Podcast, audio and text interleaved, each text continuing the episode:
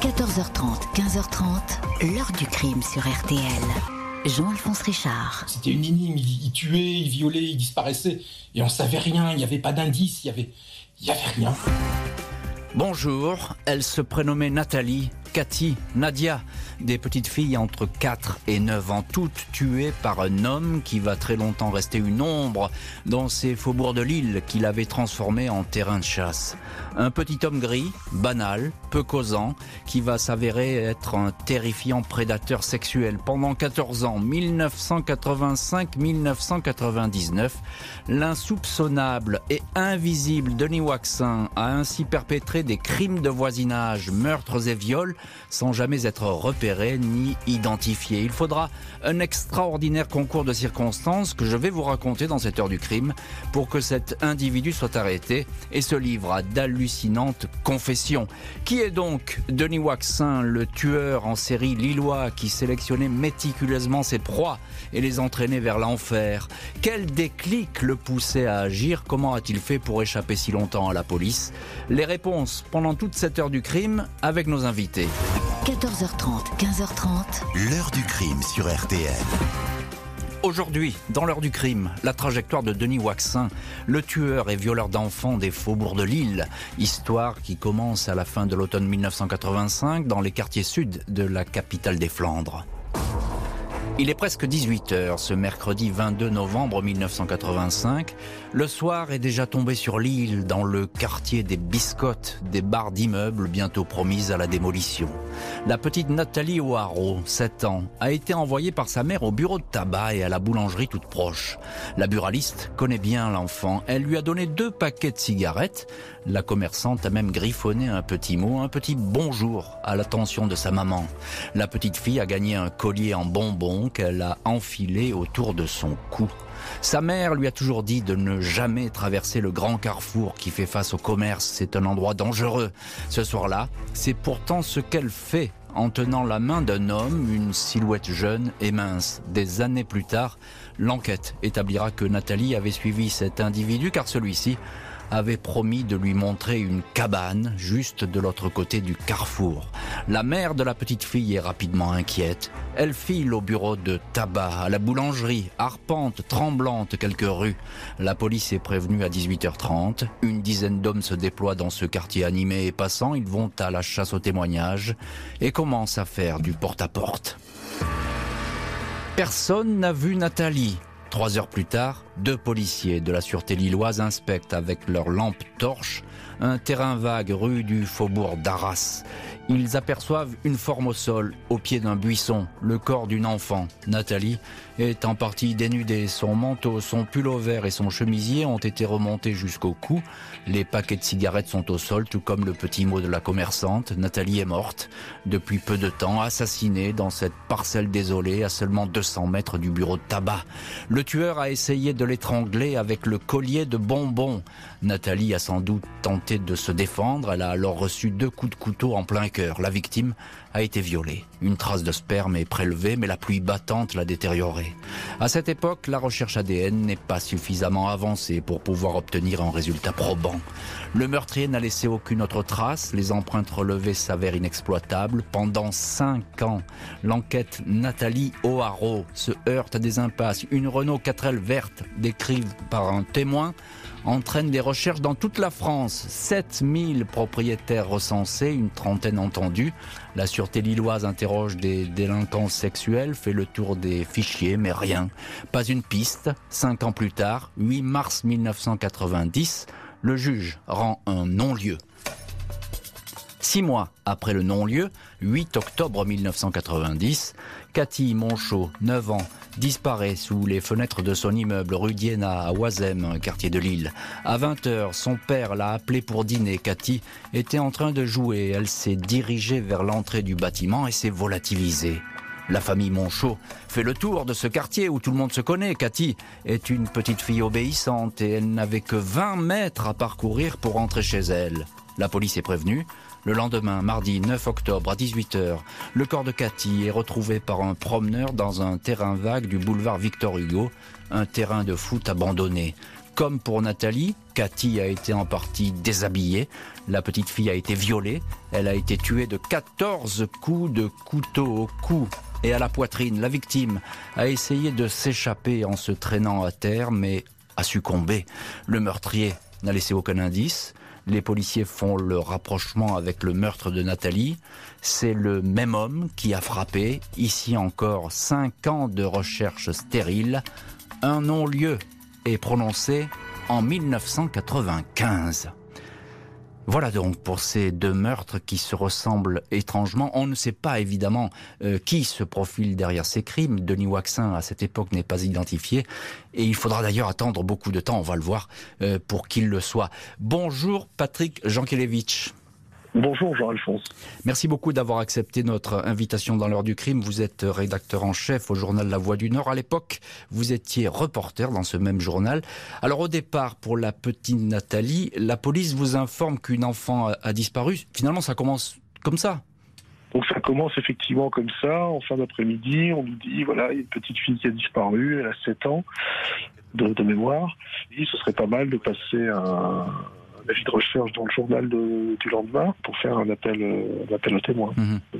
C'est ce qu'on fait euh, toujours quand il y a une disparition d'enfants, encore plus aujourd'hui d'ailleurs qu'à l'époque. Euh, on sait que si on trouve pas l'enfant très rapidement, mhm. en général, c'est pas très bon signe. Hein. Donc, on récupérait la photo auprès des, policiers ou de la famille, ou les deux, pour la diffuser dans, le journal du lendemain. Et en fait, dans la soirée, vers, je dirais, 22, 23 heures, et donc, bah, dans la soirée, euh, c'était notre époque pour les gens qui faisaient les faits mmh. d'hiver. Moi, je faisais les faits d'hiver à l'époque. Et à l'époque, on entretenait vraiment des relations euh, de confiance, je dirais, avec euh, avec la police. Et là, ils nous ont appelé le soir, donc tard, en disant on a retrouvé la petite fille, elle a été assassinée. Et donc, euh, bah, moi, je suis, allé, sur place, hein, forcément. C'était, c'était mon métier. Mmh. Et c'était donc la première, euh, la première, première victime de, de Denis. Et vous allez sur place, vous faites une enquête de voisinage, c'est ça?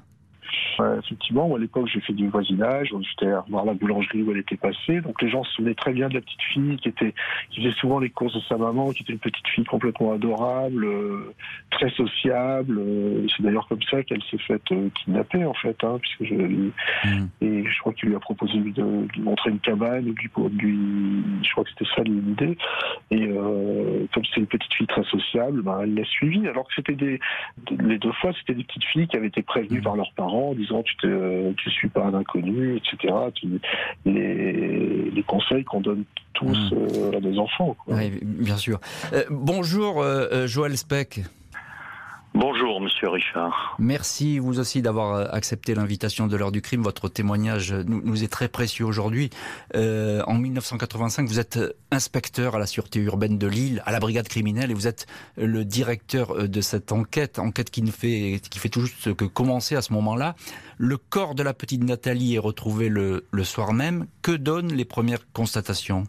Ah, alors c'est bon. Après les constatations sur le corps, hein, on détermine qu'elle a probablement été violée par un objet contendant. On a des traces de ce qui aurait pu être du sperme, mais à l'époque, ces traces sont altérées et mmh. ne seront pas exploitables.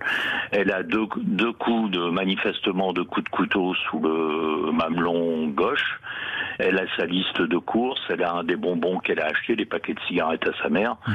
Le bas du corps est dénudé, les vêtements ont été placés sous elle, et euh, voilà comment on, comment on la retrouve. Donc euh, après ces constatations euh, de police technique, de d'usage, euh, bah, dès le lendemain, après l'avis à la famille, c'est moi avec mon patron de mhm. l'époque, Monsieur Evangioni, qui nous nous rendons chez la mère pour lui annoncer la, la nouvelle. On, va, on lui dit qu'on va tout mettre en œuvre pour solutionner le crime. Euh, on ne sait pas, bien sûr, que ça prendra 14 ans avant de, résoudre ce crime. Alors, Joël Évidemment, avec vos hommes, vous êtes sur place, vous allez recueillir des témoignages. Qu'est-ce que ça donne à ce moment-là? Le lendemain, vaste enquête de voisinage. Hein. donc les biscottes sont, on passe dans tous les appartements, on fait des, on, contacte tout le monde. Il y a des appels dans la presse, la photo est affichée. Donc les gens sont sensibilisés, apportent leur témoignage. Pendant plusieurs jours, on va se poster sur ce, pont qui surplombe l'entrée du faubourg d'Arras euh, pour contacter tous les gens qui l'empruntent dans le créneau horaire où elle a disparu. Mmh. Tout ça, ça nous apporte rien. On va recenser une trentaine de délinquants sexuels dans le secteur qu'on va interpeller, euh, mais on n'arrive pas, on débouche pas sur le crime de Nathalie O'Haraud. Il y a aussi cette 4L, Joël Speck, dont j'ai parlé, cette 4L verte, qu'est-ce que ça donne?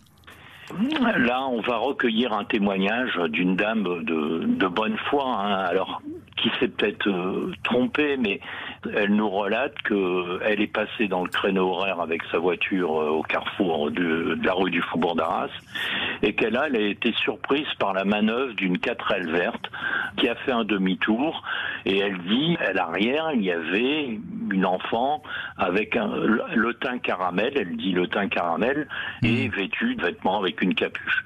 Forcément, ça peut correspondre au signalement de Nathalie O'Haraud.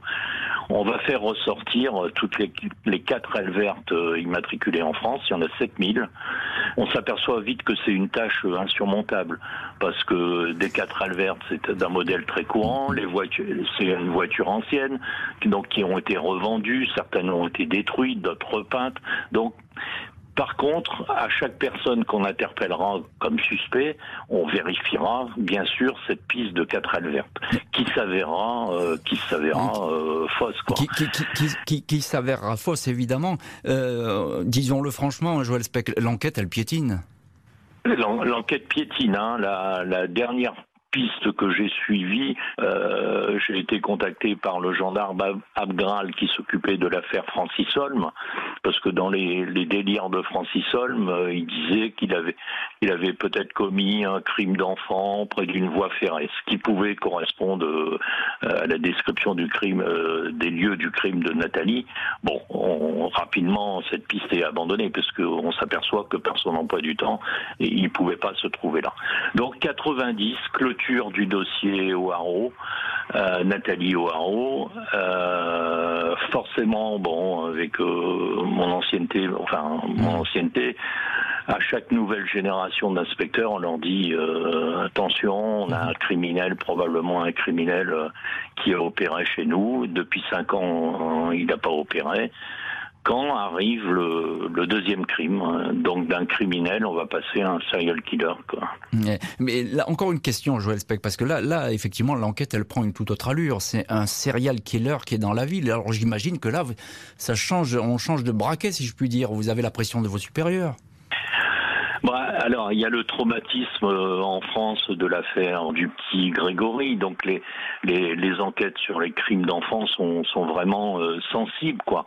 Euh, on a force, nous les enquêteurs, on a par rapport à cette affaire, disons Grégory, on a une certaine pression à, la solutionner, mais on recueille une adhésion de la population à aider la police, quoi. Euh, tout le monde essaie de collaborer avec nous, euh, d'apporter des éléments. Hmm. Bon, euh, mais malheureusement, toutes les pistes s'écroulent une par une, quoi. Le tueur et le violeur des faubourgs de Lille va de nouveau se manifester une nouvelle fois. Les policiers vont perdre sa trace, mais un témoignage inattendu va faire surgir un visage qui n'avait vraiment rien de suspect. Jeudi 23 juillet 1992, une journée ensoleillée. Une dizaine de jeunes enfants jouent au bas d'un immeuble du quartier de Belfort, en bordure du périphérique de Lille. Nadia Tebib, 4 ans, fait partie du groupe. Elle a été confiée ce jour-là à sa grand-mère qui habite rue Georges Mandel. Aux alentours de 18h, Anissa, 10 ans, voit partir Nadia avec un homme à qui elle tient la main. Anissa a pour charge de surveiller les tout petits. Elle croit reconnaître l'un des oncles de Nadia. Elle les voit tous les deux partir d'un pas rapide en direction du quartier de Ronchin. Après les avoir suivis, elle les perd de vue. La sûreté lilloise commence son enquête vers 20h. Anissa décrit un homme grand aux cheveux châtain clair, t-shirt rouge, bas de survêtement blanc et basket. La police songe à un enlèvement intrafamilial mais la piste tombe à l'eau. Le pire est alors envisagé. Les heures passent et l'espoir de retrouver Nadia vivante s'amenuise. Six jours après la disparition, 29 juillet, trois enfants qui jouent dans un terrain vague envahi de broussailles à Ronchin découvrent un corps. Nadia, en partie enterrée, a été cachée à la va-vite sous une bâche. Sa tête est enserrée dans un sac plastique. Elle semble avoir été étouffée et sans doute aussi poignardée. Nadia a été violée, une trace de sperme est retrouvée, celle-ci est exploitable. Une quarantaine de personnes subissent des prélèvements de salive, aucune correspondance. Comme Nathalie O'Haraud et Cathy Monchot, la mort de Nadia Tebib semble vouée aux oubliettes. L'ADN reste désespérément muet. De toute évidence, les familles ne connaîtront jamais l'homme qui a ôté la vie à leur fille. Sept ans vont ainsi s'écouler sans que le tueur en série de l'île Sud ne soit inquiété. Jusqu'au mercredi 6 janvier 99, date à laquelle Wendy, 6 ans, disparaît au pied de son immeuble devant le numéro 27 de l'avenue Jean Moulin. La petite fille était avec son frère et sa sœur en train de collecter des pièces jaunes pour l'opération du même nom. Les aînés se sont absentés et personne n'a vu Wendy partir avec un homme. Ce dernier lui a proposé de l'emmener chez lui pour récupérer un peu de monnaie. Wendy l'a suivi à pied, mais le chemin s'est éternisé. La petite fille a commencé à avoir peur, à s'inquiéter. L'homme la rassurait tout en la tenant fermement par la main. Il se retrouve bientôt dans un terrain vague, une usine désaffectée à Fives. Wendy ne veut pas que l'homme la déshabille. Il la menace avec une matraque électrique. Il lui dit que si elle obéit, elle finira comme les autres et ne reverra pas sa famille. L'homme agresse sexuellement la petite fille, puis la laisse repartir. Il la suit un moment, la menace de mort si elle prévient la police. Une automobiliste retrouve Wendy en larmes et la conduit immédiatement au commissariat. Face au policier, Wendy décrit parfaitement son agresseur, un homme qui portait un blouson vert avec un triangle dans le dos. Âgé d'une trentaine d'années, mince, yeux noirs, crâne dégarni, Wendy est loin d'en avoir fini avec l'inconnu qui l'a terrorisé. Quelques jours après son enlèvement, elle le voit passer sous les fenêtres de son appartement. Il la regarde et il lui sourit comme s'il voulait la défier. Celle-ci est terrorisée, elle ne parlera de cette vision que 48 heures après, auprès de sa mère. Mi-janvier, les policiers croient tenir leur homme, un SDF soupçonné de viol. Sa photo est glissée dans un cahier où figurent pêle-mêle justiciables condamnés et petits délinquants. Album montré à Wendy. Contre toute attente, celle-ci ne désigne pas le SDF, mais un autre homme, un dénommé Denis Waxin, 30 ans, marié, simplement connu pour un petit vol à dans un grand magasin lillois. Sans doute, la fillette se trompe. 20 janvier, Waxin est convoqué au commissariat. Il transpire, on lui parle de l'agression de Wendy. Il répond simplement oui, j'ai fait quelque chose de grave, c'est moi, je n'ai plus rien à vous dire. Alors on va évidemment voir dans cette heure du crime qui est ce Denis Waxin et ce qu'il va raconter euh, aux, enquêteurs. On vous retrouve, Joël Speck, c'est vous qui, qui menez l'enquête parce qu'on revient là tout de suite euh, à cette enquête, c'est important. Euh, quand vos collègues vous apprennent qu'il y a une troisième victime, vous faites tout de suite le rapprochement avec les meurtres de, de Nathalie et de Cathy? Ouais tout de suite, dès que l'annonce de, la découverte du corps, on, fait le rapprochement avec les deux premiers crimes. Donc je, je, je me rends sur les lieux du crime. Quand je vois le, la disposition des lieux, le, le corps, le mode opératoire, euh, à part qu'il a, que sa tête a été mmh. entourée d'un sac euh, en plastique, euh, c'est tout à fait la même disposition du corps, les coups, les, les mmh. coups de couteau, c'est tout à fait le mode opératoire de nos deux premiers crimes. Ça, ça ne fait aucun doute. Là, vous vous dites, ça y est, ça recommence.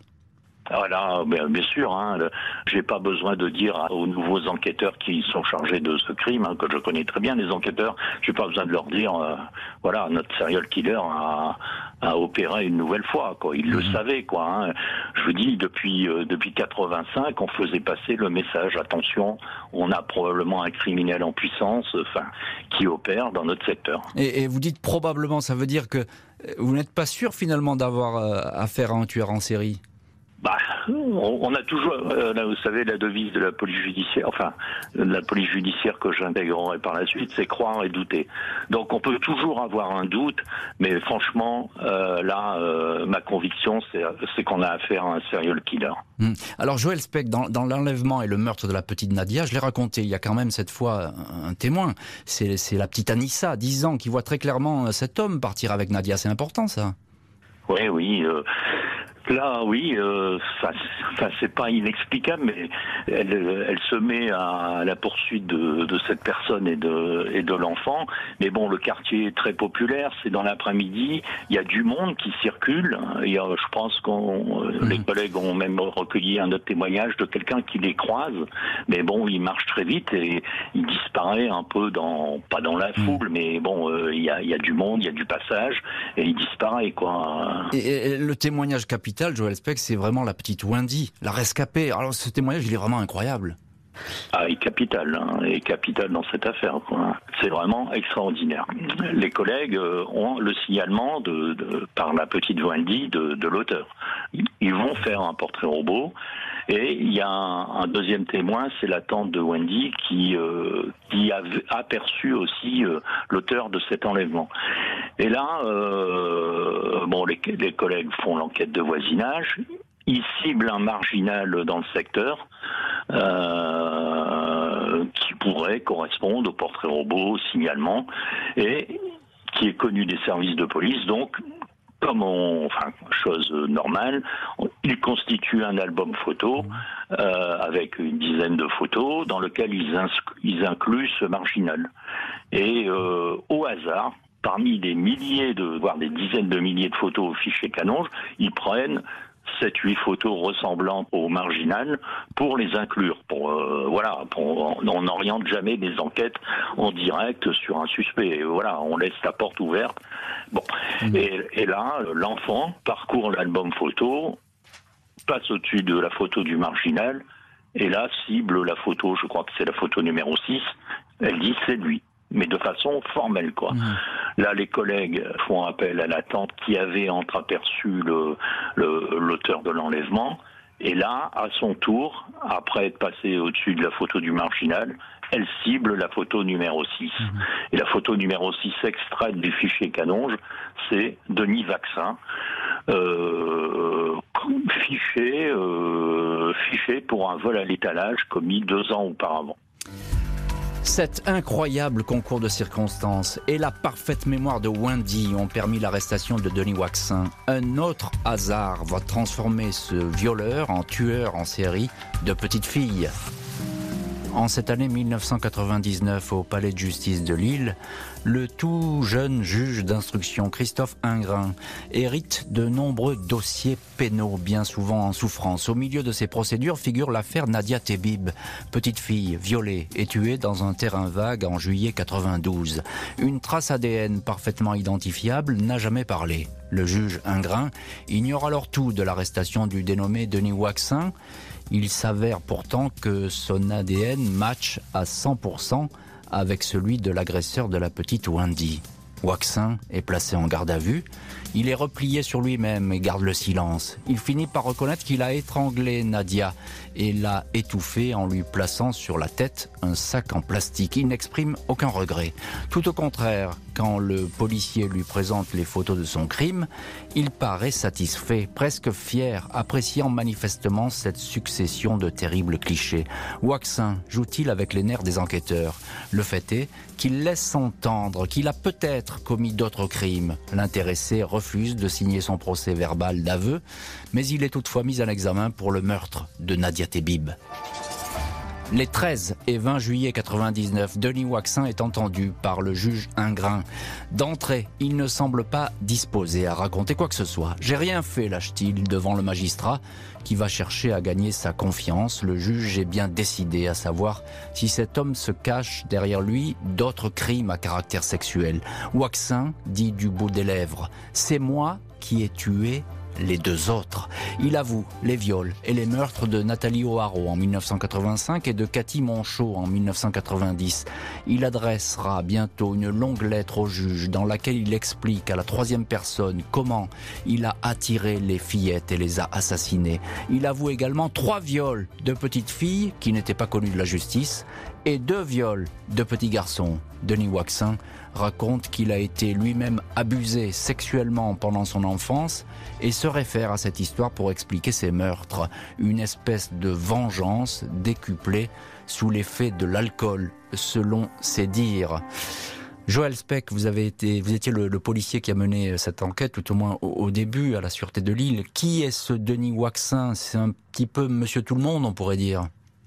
Alors oui, c'est vraiment le profil de Monsieur Tout le Monde. Alors moi, je m'interrogeais sur Nathalie O'Haraud, sur le hmm. profil de l'auteur. Quand je découvre euh, Denis Vaccin, on s'aperçoit qu'il a 17 ans. Quand il, revient du collège euh, en bicyclette, hmm. il traverse le pont du Faubourg d'Arras, Là, il y a une pulsion, hein, c'est motivation, il y a une pulsion, et bon, il est indétectable. Il a 17 ans lorsqu'il commet ce premier crime, quoi. Mhm. Il n'y a pas de, de préparation. a priori, il n'a pas ciblé l'enfant, quoi. C'est le hasard, la pulsion, qui fait que. Donc, il, est, il était véritablement euh, indétectable à cette époque-là, mais il avait un profil euh, vraiment de il, vivait en concubinage, euh, il travaillait. Euh. Euh, on retrouve tout de suite Franck Hanson, qui est également dans, dans cette heure du crime, invité de l'heure du crime. Bonjour Franck. Bonjour Jean-Alphonse, bonjour à tous. Merci d'être avec nous. Donc dans cette heure du crime, vous êtes notre correspondant à Lille. Vous étiez tout jeune journaliste quand vous avez couvert en partie toute cette affaire. Franck, vous vous souvenez, l'arrestation de ce Denis Waxin, c'est tout à la fois, je suppose, sur place à Lille, une surprise et un soulagement.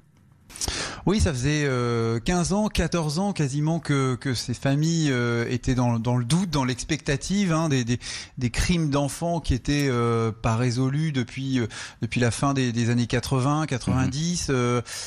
voilà, des, familles qui attendaient, d'essayer de, qui pouvaient pas faire leur deuil finalement. Et puis quand Vaccin a été interpellé, c'était évidemment le soulagement.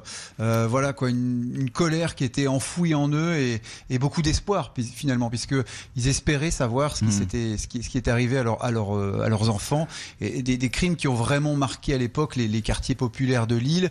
Euh, mais il faut dire que c'était espacé dans le temps. Hein. La première euh, victime, c'était 85, le deuxième 90. Donc il n'y a pas vraiment eu de psychose pour autant, mais beaucoup d'inquiétudes quand même pour, pour ces familles dans ces quartiers de Lille. Patrick Jankelevitch, vous êtes également notre invité dans l'heure du crime, journaliste à La Voix du Nord. Vous connaissez bien ces familles. Comment est-ce qu'elles ont vécu avec ce dénouement toutes ces années d'enquête? Je vais vous dire, c'est. Euh, je pense que perdre un enfant, c'est ce qui peut arriver de pire. C'est une, une platitude, c'est une platitude rare, hein, ce que je veux vous dire. Mais perdre un enfant, c'est ce qui peut vous arriver de pire. Mais perdre un enfant euh, dans ces conditions-là, euh, des, petites filles qui sont violées, poignardées plusieurs fois. Une des, petites filles était poignardée 14 fois. Mmh comment dire? Qu'est-ce que je voulais dire? Les gens étaient. Étaient plus là, quoi. Étaient, euh, complètement, euh, complètement anéantis. Euh. Enfin, ils réalisaient même pas, je crois, ce, qui leur arrivait, l'horreur de ce qui arrivait. Quoi. Je, me souviens de policiers qui essayaient de leur annoncer les choses avec beaucoup de ménagement, avec le plus de ménagement possible. Mais enfin, je, je pense pas qu'il puisse y avoir horreur plus absolue que ça. Quoi. C'est et les, trois familles ont eu, ça aussi c'est une platitude à ce que je veux dire, hein, mais euh, toutes été euh, d'une dignité incroyable, quoi. vraiment, euh, en se resserrant beaucoup les uns les, autres. pour suivre à ça, il faut, être fort. Hein, et je pense notamment, il faut que les familles arrivent à se, à se. Je ne sais pas ce qu'elles sont devenues depuis, hein, mais, à l'époque sentait vraiment des, liens forts entre les gens, pour arriver à surmonter ça. Denis Waxin ne va pas échapper à toute une série de procès, un personnage qui va leur montrer des visages changeants, déconcertants, entraînant les familles dans des abîmes d'interrogation et de désespoir. 27 mai 2002, Denis Waxin, 34 ans, se présente devant la cour d'assises du Nord à Douai, jugé pour deux meurtres, ceux de Nadia Tebib et Cathy Monchot, et les viols dont celui de Wendy. Cette petite fille courageuse sans qui Waxin n'aurait jamais été identifié et interpellé. L'accusé avait 21 ans quand il a tué Cathy Monchot à l'automne 90. Il venait d'effectuer son service militaire, avait un BEP de menuiserie en poche et quelques semaines plus tard il se mariait. Il travaillera ensuite comme intérimaire puis dans une station-service. Lors des débats, les familles de victimes ont en face d'elle un homme impassible, absent, aucune réaction quand la sœur de Nadia l'interpelle avec ces mots. J'espère que tu auras tout le temps de réfléchir et de verser toutes les larmes de ton corps comme tu as fait pleurer tous ces enfants. Son frère aîné, Dominique, que Waxin admirait, indique un tel monstre, il faut le laisser là. Sa mère lui demande de dire la vérité. Seul moment où il va éclater en sanglots, le verdict tombe, perpétuité, avec 30 ans de peine de sûreté. 9 septembre 2002, Denis Waxin apparaît cette fois devant la cour d'assises des mineurs, toujours à. Il avait seulement 17 ans en novembre 1985 quand il a tué sa première petite fille, Nathalie Oaro. Waxin n'avait alors jamais eu d'aventure avec aucune autre fille. La mère de Nathalie est à l'audience, mais elle ne va obtenir aucune réponse à ses questions. Tout au contraire, elle ne va que s'enfoncer un peu plus dans le chagrin et la douleur. Le meurtrier de sa fille ne délivre aucune émotion il est condamné à 20 ans. Le procès en appel sera encore pire pour la famille O'Haro. Waxin est dans la provocation. Je vous pardonne tous, vous êtes en train de commettre une erreur judiciaire, dit-il, peine confirmée. Frank Hanson euh, du bureau RTL de Lille, on vous retrouve euh, dans, cette heure du crime. Vous étiez euh, à ce premier procès de Denis Waxin. Tout le monde guette alors son apparition. première question, quelle ambiance règne-t-il sur cette cour d'assises de Douai? Eh bien, euh, oui, vous l'avez dit, c'est la cour d'assises du Nord à Douai avec euh, tout son, son, cérémonial, une sorte de, de grand, de, grand bâtiment, palais de justice. Euh, bah, Denis Vaccin, c'était un peu le, le Marc Dutroux du Nord à l'époque, mmh. hein, un pédophile qu'on allait juger, un, un, monstre. Beaucoup de familles qui étaient dans l'attente, beaucoup d'émotions dans, dans, dans, dans, la salle d'audience, des familles qui, qui sont au premier rang, qui ont attendu certaines plus de 14 ans pour connaître un, un bout de vérité qui reste digne dans l'expectative. Euh, voilà, en fait, il y a beaucoup d'émotions et on, attend de découvrir un petit peu à quoi ressemble ce tueur d'enfants, euh, euh, vraiment qu'on présente comme un monstre à l'époque. Eh bien, justement, Franck, à, quoi ressemble ce Denis Waxin qui hormis les policiers à l'époque et, puis le juge que personne n'a vu, à quoi ressemble-t-il? Quel souvenir avez-vous de, ce visage? Oui, c'est vieux, hein, vous disiez, c'était en 2002, mmh, euh, plus de 20, Faites, appel à vos souvenirs, Franck. Faites appel à vos souvenirs. plus de presque 20 ans en arrière, jeune correspondant. Euh, Denis Vaccin, c'est finalement la banalité incarnée. Euh, à l'époque, il avait une petite barbe noire, des lunettes rondes. je me souviens que dans mes papiers d'audience, je disais, il a presque des airs à la marque du trou. vraiment l'homme très assez assez émacié, qui laisse transparaître aucune émotion euh, dans son box. Euh, euh, l'ambiance est alors très pesante. Hein. On imagine mmh. l'atrocité des faits. D'ailleurs, l'acte de la lecture de l'acte d'accusation est vraiment très pénible vu, vu l'horreur des faits, les les, les, les, les atrocités mmh. qu'ont subi ces, ces, petites filles. Donc vraiment, il y a, y a, beaucoup d'émotions dans, dans la salle. oui, Denis, Denis Vaccin, c'est vraiment le profil banal qui, qui transparaît finalement avant qu'il commence à parler. Enfin, du moins, on espère à l'époque alors qu'il qui va pouvoir s'expliquer. Alors vous, vous parlez d'un profil banal, d'un profil lisse, finalement un petit peu passe-partout. Euh, il s'exprime, euh, Denis Waxin, à, ce procès?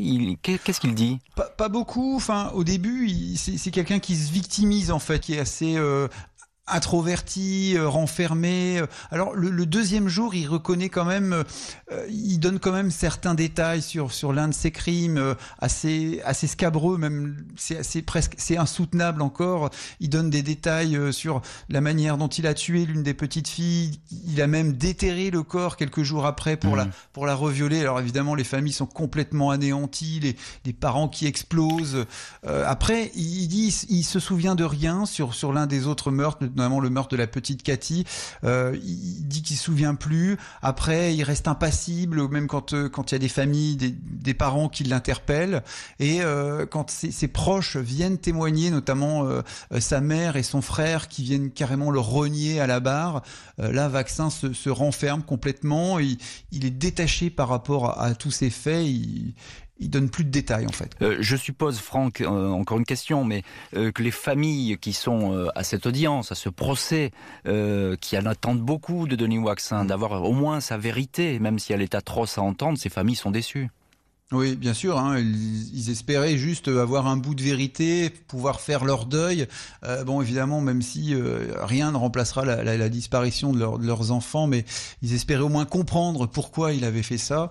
Euh, le, le, le, mystère euh, reste. Hein, mmh. À la fin de, de, de, ce premier procès à Douai, euh, il est resté impassible, sans, sans exprimer aucun remords, sans exprimer un mot, justement, justement pour pour ces familles de victimes qui espéraient peut-être comprendre un petit peu euh, ce qui a pu arriver à leur, fillette. Denis Waxin a fait appel de ses condamnations, comme s'il était heureux de se montrer lors des audiences. Le personnage va pourtant voler en éclats lors du dernier procès. Lors des précédents procès, Denis Waxin n'a fait que cadenasser ses déclarations, laissant les familles de victimes dans le désarroi. Son avocat, maître Jean-Yves Moyard, l'a exhorté de parler afin d'apporter la paix au parti civil. La présidente des assises, Catherine Schneider, est elle aussi bien décidée à obtenir des déclarations. Elle décide donc de prendre l'accusé par les sentiments, lui parlant de son enfance, des épreuves qu'il a traversées. Au troisième jour du procès, Waxin va alors raconter dans le détail l'indicible. Il livre enfin tous les détails de ses crimes, expliquant dans un silence de cathédrale son abominable trajectoire, verdict, perpétuité et 29 ans de peine de sûreté, un an de moins qu'au premier procès. Denis Waxin, violeur, tueur et pédophile, incarcéré dans un premier temps à la prison de Fresnes, n'a jamais fait parler de lui en détention. Il ne sera théoriquement libérable qu'en 2028. Bonjour Éric Morel. Bonjour, monsieur Richard. Merci, vous aussi, d'être euh, l'invité de l'heure du crime aujourd'hui. Vous étiez procureur euh, à Saint-Omer en, 2004 et avocat général lors de ce procès. Euh, comment est-ce qu'il se présente, Denis Waxin, à ce, ce procès d'appel? Le, souvenir que j'ai de lui, c'est celui d'un homme qui va évoluer euh, au cours de, de ce procès. C'est un homme qui arrive euh, extrêmement inhibé, introverti, plutôt taisant, qui a mhm. bien compris ce qui s'est passé lors du premier procès et l'importance de la peine qui lui a été infligée. Et on voit, on voit qu'il est euh, en observation. Mhm. Et je, je, crois savoir que Denis Waxin a voulu vous serrer la main à, à la fin du procès, c'est vrai ou pas? Oui, oui, oui, absolument. Mmh. Euh, à la fin du procès, il a tenu à me serrer la main et j'ai hésité parce que qu'est-ce que ça signifiait? Euh, Pourquoi? Bon, En même temps, on peut pas parler d'humanité dans un processus euh, euh, judiciaire et, et refuser euh, une main tendue, même de quelqu'un contre qui on vient de requérir la, la perpétuité. Mmh. Est-ce que c'était toujours dans cette démarche d'humanité? Euh, Ce que peu de gens savent, c'est que par la suite, il m'a écrit. Donc, ah. voilà, il s'est passé quelque chose. Qu'est-ce que j'ai dit dans mes réquisitions? Peut-être, peut-être parce que précisément, j'en sais rien. Hein, euh, que j'ai dit qu'il n'était pas un monstre mais pleinement un homme. Mmh. Est-ce que c'est ça qui a, qui a, provoqué cette réaction? Mais il y a eu cette, euh, il y a eu cet épisode qui, qui marque aussi euh, l'avocat général. Et, et, vous lui avez répondu à cette lettre? Une fois. Mmh. Une fois, une lettre un petit peu institutionnelle parce que parce que je ne pouvais pas faire autrement, mais euh, elle m'apparaissait encore une fois. Je vous parle d'humanité. Donc le, le, le respect, euh, la courtoisie était, était de lui adresser une réponse. Après, après ça n'a pas été un, un échange épistolaire euh, soutenu. Lui m'a réécrit, et puis ensuite cette correspondance s'est euh, tarie. Mais voilà. pourquoi? Euh, J'en saurais jamais rien. Eric Morel, encore une question. Denis Waxin peut demander une libération conditionnelle. Je l'ai dit en 2028. Qu'est-ce que qu'est-ce que vous en pensez, vous, magistrat? Bah, Écoutez. Euh si on croit au sens des décisions que, que l'on prend, quel est le but d'une peine de, de, prison, y compris aussi longue? C'est précisément d'espérer de, l'homme qui a été condamné qu'il est capable de refaire un pas vers la société. Lorsque je requiers des peines d'emprisonnement ou de réclusion criminelle, j'ai la faiblesse de penser qu'elles vont servir à quelque chose. Euh, sinon, ça n'aura aucun sens. Donc lorsque je demande une peine, c'est parce que j'espère qu'elle aura, elle va remplir ses finalités de neutralisation, d'expiation, mais aussi de, réinsertion vers le corps social. Euh, tout ce que je peux, moi, c'est espérer, dans mon rôle de procureur ou d'avocat général, c'est que précisément il ait fait, euh, il ait fait un, chemin et qu'il soit apte un jour peut-être à, à, revenir dans la société. Mais, mais j'entends que pour les familles des victimes, ce soit extrêmement dur à, à entendre parce que les, les faits, je le répète, étaient d'une rare atrocité. Est-ce qu'il sortira un jour? Est-ce qu'il est prêt à sortir un jour? Ça, ça appartient au juge de l'application des peines, au psychiatre de, de, de le dire. Et on ne sait pas si effectivement euh, euh, l'intéressé a fait ce chemin vers, vers la rédemption. Merci beaucoup Eric Morel, Joël Speck, Frank Hanson, Patrick Jankelevitch d'avoir été les invités de l'heure du crime aujourd'hui. Merci à l'équipe de l'émission, Justine Vignot, Marie Bossard à la préparation, Boris Pirédu à la réalisation. L'heure du crime, présenté par Jean-Alphonse Richard sur RTL.